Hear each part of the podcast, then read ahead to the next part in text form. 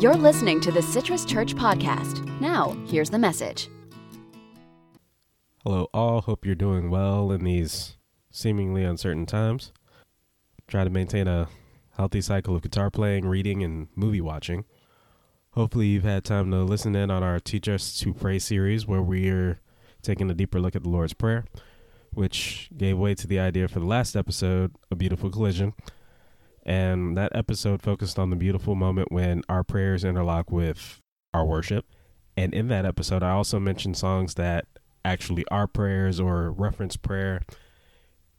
And in recent circumstances, I wanted to focus on two songs in particular. The first is Come Thou Fount of Every Blessing, written by Robert Robinson in 1700s.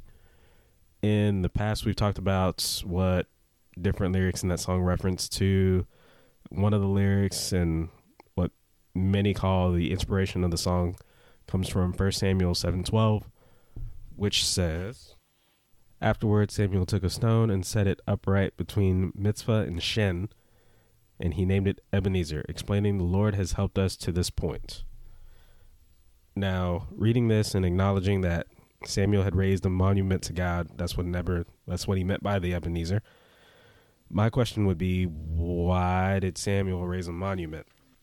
And to summarize what's kind of going on in the two to three chapters before he raises that monument, the Israelites had been under siege by the Philistines for about a little over 20 years. And Israel was finally turning back to God and calling out to him in prayer.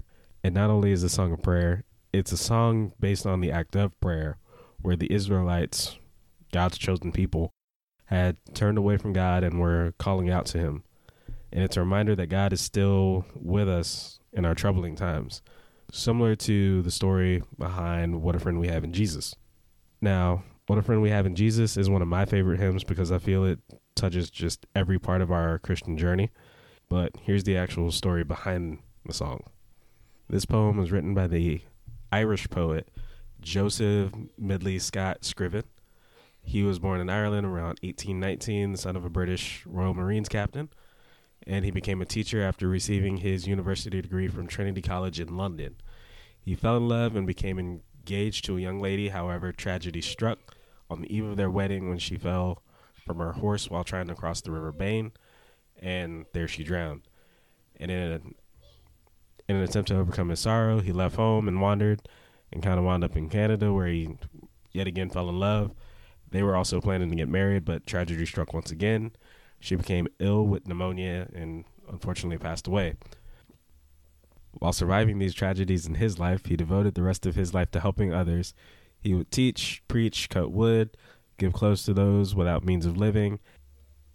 In 1855, after receiving news about his mother being very ill, he wrote a poem called Pray Without Ceasing in an attempt to comfort her while he was away from home. And this poem is what we came to know as What a Friend We Have in Jesus.